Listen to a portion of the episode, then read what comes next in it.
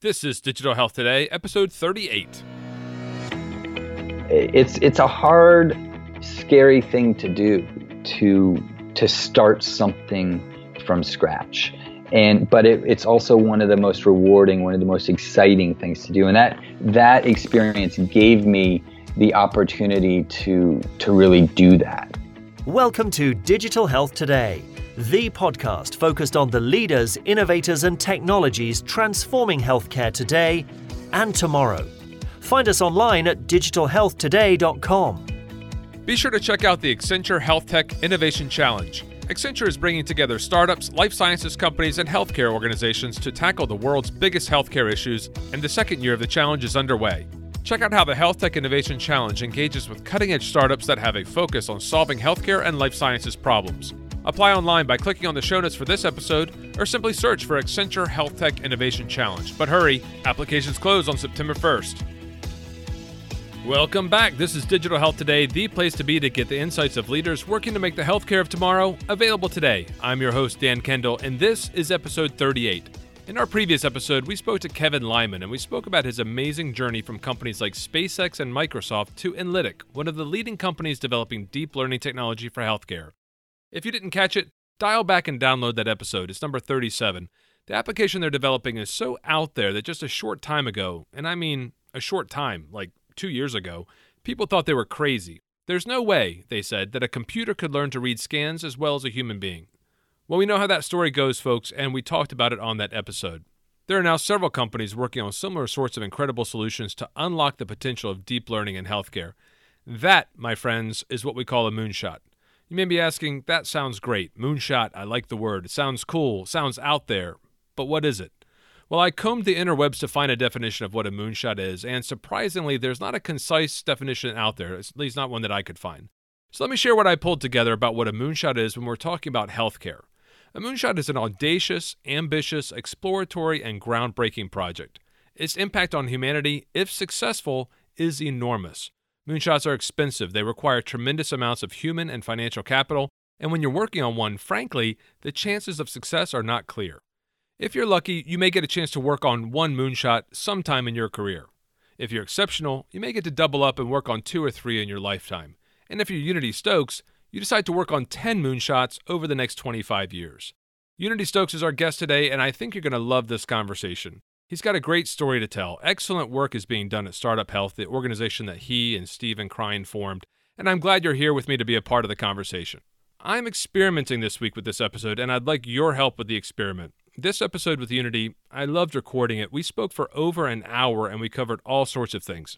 But we spoke for over an hour. I think it was like seventy-five minutes. And then we finally shut it down and I had to let him go and get on with his day. But we were having a great time and the minutes just slipped away. I don't know about you, but I don't listen to a lot of podcasts that are over an hour long. I mean, I really want these podcasts to hit you between your ears, give you some motivation and insight about the exciting things people are working on, and get you pumped to get out and change the world. I mean, you're working to do that already. I'm just bringing you some interesting people to join you as you make your way to work or you're standing in the checkout line or flying off to your next meeting. So I decided to try something new. I broke this podcast into two parts. I'll release both episodes on the same day, and you can snack through them in two pieces. Let me know what you think. Is it a good format? Is it too long? Is it too short? I don't know. We're experimenting, and we'll figure that out. I'd love to know what you think. You can email me at dan at digital health today dot com and tell me what's on your mind. In fact, if you've got great things to say, I'd love it if you'd write a review. Jump on digital health today dot com forward slash review and see how to give me a star rating on iTunes. If it's not good feedback, then please email me. I'm not being funny. I really want to hear from you, the good and the bad, but I can't respond to posts on iTunes, and I really want to make sure that I'm hitting the mark for you and our digital health community. So if there's someone you think I should talk to, a topic you want me to cover, let me know. I want to hear from you. Now, let's talk about our guest, Unity Stokes. This guy has a great story and a great job. He goes to work, and his mission is to improve the well-being of everyone in the world. I said that right.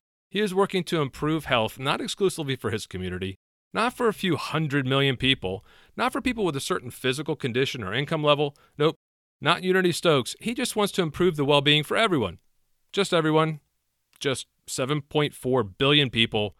I walked away from this conversation and realized that the most exciting part of his journey is that it is still just the beginning.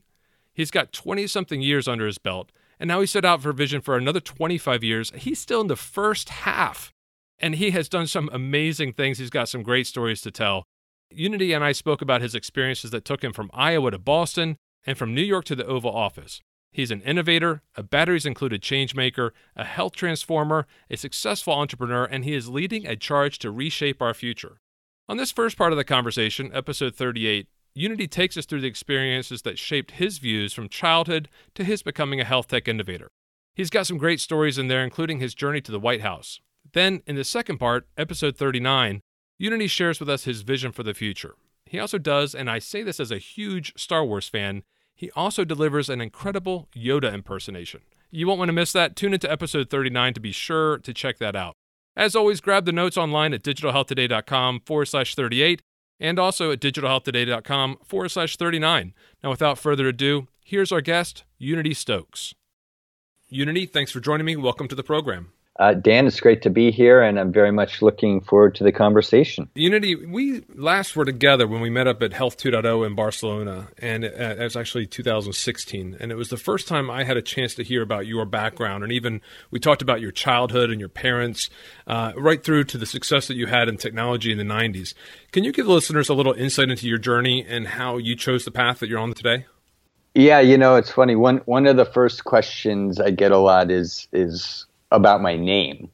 Um, and I, I often tell the story that I was, I was born at a Bob Dylan concert, which is, which is a true story. Um, so that gives you a little indication into, to my parents, uh, thinking and, and philosophy and state of mind at the time. But I, I grew up actually in the Midwest, um, first few years of my life on a, a farm called the Sunshine Farm, which was my mom's farm. And uh, it was just a really wonderful childhood, a great place to grow up uh, in Iowa, um, and it was it was just a tremendous experience. But I think a lot of those roots were were really uh, significant in terms of my own personal journey and, and thinking. I uh, I ended up going to school in Boston for university and and then heading straight to the big city in New York uh, right after graduation. So it's been it's been a, a, a long, interesting journey getting here. You studied, was it communications in Boston? Yeah, I studied, uh, I was part of a special program where you're actually in, in two colleges at the same time. I was studying political science and I was studying communications. But was what was really I think significant is before I got to school, my my mom, she worked at the University of Iowa. And so very early in my childhood, I had access to e- extraordinary technology. Uh, growing up, I had email and and access to the internet uh, in the eighties. And so it was way before others were really getting access to a lot of this technology. And it, it really was very formative for me. I had, for example, in high school, French pen pals, and we were doing live chat via the Minitel system, which was the French network. So even in in high school, I was this was before the web or before things like A O L. I was able to have live chats with my pen pals. So going into school, I always had this affinity and this sort of background of technology, of communications. And really, I think that was rooted in, in the access to technology that I had uh, as a child. And what made you want to move from Iowa to Boston? I mean, that's a huge move for a teenager to make and a very different experience. What was the drive behind that decision? Yeah, I, th- I think it was um, really because of some early teachers that I had. I was always surrounded by wonderful teachers growing up, and they really opened my eyes and mind to the possibility beyond uh, Iowa, the the possibility beyond my my surroundings. Um, so I just had in my mind that wow, Boston was just such a a mecca for education, um, and I got a, a great scholarship to go there, and and I was off to the races. So that that was just Um, a great opportunity for me. Um, you know, I left Iowa when I was eighteen. And then when you're, you're in Boston, you're, you know, there's, I think a hundred colleges and universities in the area, surrounding area. So you're just surrounded by this very vibrant culture, uh, academia, great, great people. But you're also sort of wondering what's beyond what's beyond the academia uh, life, what's beyond university life, and where do you go from from Boston? But you go to New York City. So I immediately um, went to New York after graduation, and it was it was a really interesting time because it was the mid nineties, and it was this very exciting time. Uh, Netscape had, had just gone public. The web was was the early, early days of the web. A O L was just coming into play. And I got a job at a communications company in New York City. And it was just around the time that Silicon Alley, what they called Silicon Alley, was forming in, in, uh, in New York City. Of course, there was Silicon Valley on the West Coast. Uh, but there was this emerging tech scene happening in New York City, and I got to really be surrounded by so many great entrepreneurs. Um, and and through my first job, I I got to work with a lot of these people and help launch many of the first internet companies, uh, companies like Daytech, uh, which was an online trading company, like E-Trade before E-Trade. C D Now, back when there were still C Ds. Um, I got to do really interesting technology programs for big companies like Disney and, and Payne Webber and, and really put in place their first internet communications programs. Uh, so it was just this really exciting time to be in New York because there was just so much energy happening, uh, so many entrepreneurs mixing with new businesses around advertising, new business models around e-commerce uh, and subscription models. So it was just a really wonderful time to be in New York. And I, I think back around those times because to me, in terms of where we are with digital health, it reminds me very much of, of nineteen ninety-four, nineteen ninety-five, nineteen ninety-six internet. Yep. And I see a lot of corollaries to that. Yeah, and I want to get into that. And I think that's part of what I wanted to dig into in this conversation. I mean, you had exposure to computers and being able to, to chat and communicate with people probably ten, uh, you know, twelve, fifteen years ahead of a lot of people. And you chose communications and political science. You moved down to New York City like a lot of people do and got this great job where you were able to work with these great companies. Tell me, first of all, about the success you had, because I know you actually took a company public in the late nineties and were part of that team that actually helped uh, a company go public, which was a popular thing to do, but not everyone was successful doing it. You managed to do that. And then tell me about what happened afterwards that led you on this path to get involved in healthcare. Yeah, so it was it was really great. So um, I actually met my my business partner, Steve Krein. We've, we've been working together twenty years now. So he was the C E O of a company, a startup, called Webstakes. And there was just a few employees. I think there was ten, eleven employees at the time. And, and he actually recruited me to be his, uh, I don't know, I was like marketing director at, at the time. And and very quickly, I ended up replacing the, the chief marketing officer. Um, and, and Steve and I became not only fast friends, but really just unbelievable partners. Um, we, we were going through just such an extraordinary experience of uh, building a startup, but also preparing to go public and then eventually going public on NASDAQ. We, we went public on NASDAQ in uh, nineteen ninety-nine. So it, those few years that we were going through that journey was, was just such an extraordinary experience. I was, when we I P O'd, to put this into context, I was only twenty-six years old. Uh, Steve was was twenty-nine when we were on the floor of the NASDAQ and, and sort of ringing the bell there.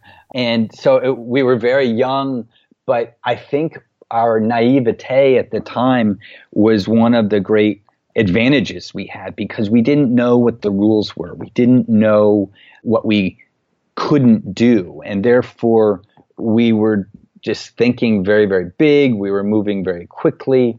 Um, and we were trying to do things that had never really been done before. Uh, but it was it was also an internet data company. It was an internet technology uh, and marketing company. So while we were very excited about what we were doing and taking a company public, there was a missing element, uh, which was a, a higher purpose, a, a, a different type of meaning behind what we were doing. So uh, I'll get into that and why that's important. But those early years were very, very important because it, it expanded our mind to the process of being entrepreneurs, to thinking um, about the impossible, and to trying to do things uh, that that others thought we wouldn't be able to do. So after you went public, I know that you joined as an entrepreneur in residence for, was it Stone Investments, who was one of the biggest investors in the Webstakes company that Steven was the C E O of and that you joined. What happened after that? I'm trying to, to get an idea of the evolution from around early two thousands to two thousand eleven when Startup Health was actually launched, because I know you did a variety of different things through there, and now you're you, you're a contributing writer at Forbes, and you write for TechCrunch, and you're uh, obviously leading Startup Health, and you're involved in a lot of different activities. Just trying to get a, a snapshot of that window from, say, two thousand two, two thousand three, two thousand four, up to about two thousand eleven. What was the transformation that happened there? Yeah, we, it was it was a really exciting opportunity. So after we went public, I was asked to be a an entrepreneur in residence uh, for an investment firm called Stone, Stone Investments. And they were our first investors. So it was really a connected uh, a connected group of people who I had been working with very closely.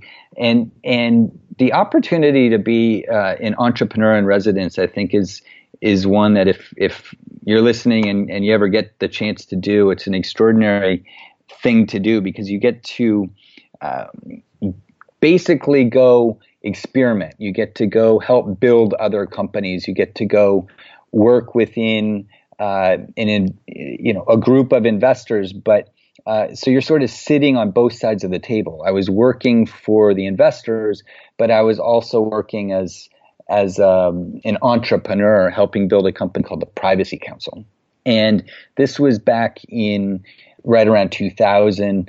And at the time, there were these regulations, like which are still around, like HIPAA, that were really very, very important. And companies, uh, healthcare companies, but also technology companies, were trying to figure out how to sort of manage these regulations, um, how to comply with things like privacy policies. So we we did uh, created a solution there, and and uh, it was really my first uh, understanding or sort of interaction with the healthcare sector, um, and starting to understand the complexities of the the healthcare industry, the regulatory environment, some of the big challenges, and, and how that would impact other businesses.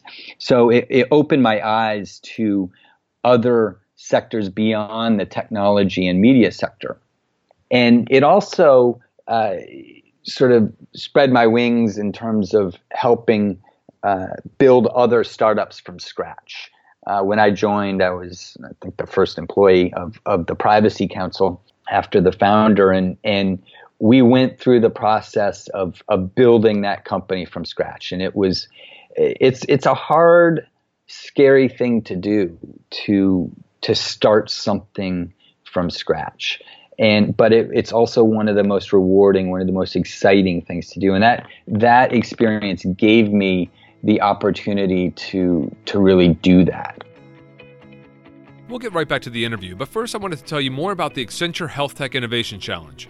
You may already know that Accenture is a leading global professional services company offering services from strategy and consulting to digital transformation and technology. But do you know what Accenture is doing to tackle the world's biggest health issues? After the success of last year's Health Tech Innovation Challenge, Accenture is continuing to develop this event and bring together startups, life sciences companies, and healthcare organizations. And the best part is, you can apply to be a part of it too. You heard that right. Accenture's Health Tech Innovation Challenge is now in full swing. If you're a growth stage company seeking access to the top decision makers of large established companies, and you have a beta product to demonstrate, Accenture invites you to apply to this year's challenge. And get this, the finalists will be invited to compete in San Francisco at the Startup Health Festival on Monday, January eighth, twenty eighteen. Applications are open now, but don't delay. The submissions close on September first, twenty seventeen. Get full details on their website by searching for Accenture Health Tech Innovation Challenge, or simply click on the links in the show notes for this episode. Now let's jump back to the conversation. All right, we're back with our guest, Unity Stokes of Startup Health. Unity, you've taken us through. We're now at the point where you've spent some time as an entrepreneur in residence with the company Stone Investments. But then at some point, you traveled back to New York and you partnered back up with Steven Krein. When did that happen, and what were you two working on?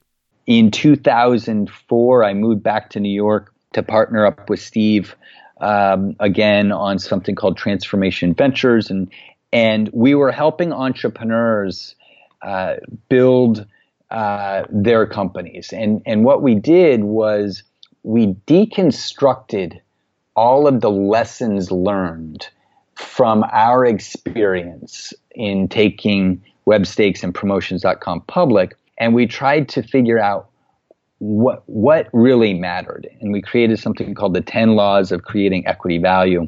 And it was it was really just synthesizing down the things that really increased the value. Um, and what we found was we, during the time, many of the things we did created no value at all. But there were certain fundamental things that, that really moved the dial, that really made an impact. So we we wanted to basically uh, document that and and share that with other entrepreneurs. And, and that was when we really started working to help uh, other entrepreneurs. But we weren't focused on healthcare at the time. We were focused on just uh, working with with any startups that were really trying to build a, an equity value company. So that's interesting. So Startup Health was not your first effort in trying to help companies get started and trying to utilize all of your entrepreneurial experience and success and trying to help other companies get to market faster. But like many of us who work in the healthcare sector, there was a personal experience that you had that refocused your attention on the challenges faced by those seeking better health. Can you tell me about that experience and tell me how you took that and then applied it to solving some of the problems that we're facing in healthcare? So something very significant happened. One of our uh, board members, previous board members from Webstakes and Promotions dot com, was diagnosed with pancreatic cancer. And his wife contacted uh, contacted us and, and, and Steve and, and really asked if there was anything we could do to sort of search the internet and look for uh, potential solutions, any new treatments or new discoveries that may have uh, come onto the market. And it was during that experience we contacted Steve's brother, who's now our chief uh, medical officer, Doctor Howard Krein, who's a, a cancer surgeon. And it was that process that Steve and I really discovered a couple of things. One, how broken the health system is. Um, and two, we saw that there really hadn't been any innovation. I mean, the, there was WebMD and that was about it. Um, so in our experience online, we didn't see anything new. We were just blown away. So it was during that journey that we decided we wanted to use our entrepreneurial experience, our ability to um, you know, our networks um, and our time to do something more meaningful. We wanted to focus on health innovation. And this was uh, right around the time there was a whole group of of Health two point oh, it was called at the time, companies that were just starting to emerge. These are companies like twenty-three and me and, and ZocDoc and Patients Like Me um, that were all sort of trying to create new solutions around the same time. So we launched something called Organized Wisdom, which was one of the first digital health companies. It was an online uh, digital doctor's office, we called it. Um, it was a, a way to try to connect the patient and the clinician and and organize the world's health in, uh, information and make it more accessible to people. So it was that early experience that Uh, really gave us the impetus to focusing on health innovation, um, and it was it was really an, also an exciting time because, again, we felt like it was looking into a crystal ball. It felt very much like the conditions that we had seen uh, in the mid nineties as we were seeing the first internet companies come into play. And th- there was this beginning wave of innovation and innovators and early uh, people that were starting to think differently about what was possible. And we, we were really excited to be a part of that. Is that when, so you mentioned Organized Wisdom, uh, that organization, I think you uh, formed it sometime two thousand seven, two thousand eight, is that right? Yeah, it really got going in, I mean, sitting around the kitchen table around two thousand five, two thousand six, but um, we we raised some money, uh, vent, you know, as a venture-backed company in, in around two thousand seven, two thousand eight, and, and it was during that experience, uh, the first five years or so, that were really critical. We we were... seeing that there was a lot of stagnation in the industry. We were seeing that there weren't enough investors in the sector. We were seeing that there still wasn't a lot of talent that had moved in, in terms of entrepreneurial talent. They were all still going to Silicon Valley to build stalker apps and coup- coupon and gaming companies and, and these types of things. Um, so we, we saw really a gap. There was a big gap in the market in terms of, of talent, but we also saw a huge opportunity, something bigger than we had ever seen before, to really rethink and reimagine what was possible. So Startup Health was born out of our experience building Organized Wisdom. It was it was such a challenging process, uh, so many barriers uh, to entry, so many complexities, Uh, such long sales cycles, uh, such um, sort of roadblocks during that journey, that we decided to create an infrastructure, an organization, a platform that we wished we had as entrepreneurs. Uh, and that's that's how Startup Health was born, in fact, was out of our journey and experience in building Organized Wisdom during those those early years from, say, two thousand six to um, on the first five years there. So one of the points I wanted to get across, though, is you've been out there, you've been raising money on behalf of Organized Wisdom. You got some seed funding. Your Series A round uh, had Esther Dyson as one of the, the lead investors, right, and a number of other investors along with her. What was that like to be pitching in in a world, as you say, that everybody's headed west and going to Silicon Valley to build all these other couponing apps and everything else? Uh, two thousand eight also, incidentally, is the year that the App Store opened up in terms of access for developers, right? So it was a year after the launch of the iPhone that actually uh, was was available for people to develop. So it let, out, let loose a surge of creativity as people tried to get on this exciting new uh, mobile device. Um, but you managed to raise two point three million dollars at a time when people were not really talking about technology for health, and you got some great investors, including Esther Dyson, on board. What was that experience like? How many people did you talk to in order to raise that two point three million dollars? And and uh, is that, I guess, part of the reason that you realized the story had to change, and now you've moved on to becoming an investor? You know, this is this is I think a very valuable lesson to for for others, hopefully, which is, you know, I I interacted with Esther Dyson years before, back when I just came to New York, and, and when she was uh, doing her technology newsletter, and I was interacting with her in Silicon Alley as, as part of that. So Steve and I actually knew her from our earlier days in the New York technology circles before we were even doing anything in healthcare. So you're building your personal network is, um, is something that carries with you, hopefully forever, if if you're building it the right way.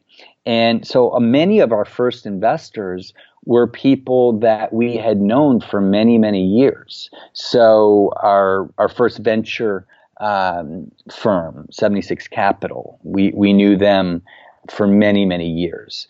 Many of our first investors, in fact, um, my first job uh, at Middleburg, Don Middleburg was one of our first angel investors. So he invested in in my first startup. Um, so, you know, I, I think we were very fortunate to have established great relationships with investors, with angels, with people that were willing to take a risk on us and, and back us.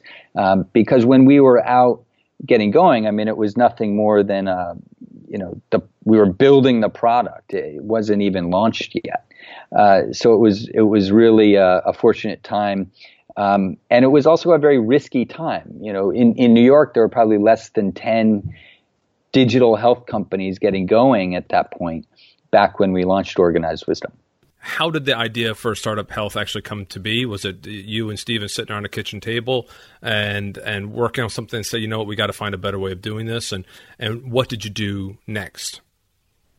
Yeah, it was it was formed over over time, but we actually discussed it in a board meeting. And in fact, um, we we are very fortunate to have a, a tremendous board. Our executive chairman, Jerry Levin, Uh, who uh, was the C E O and chairman of, of Time Warner, um, helped disrupt many industries. We, we were very fortunate to have really great people around us, um, both as advisors, as board members, and and also on our team. But but Steve Krein, my, my business partner, had been part of an organization and still is for, for many years called Y P O, Young Presidents Organization. And it's it's basically uh, a network of C E Os, of entrepreneurs, where they help each other and collaborate to help each other in forums. And it's a very powerful network, and it gives you access to extraordinary wisdom and, and other things. So we basically saw many other things that were happening in in.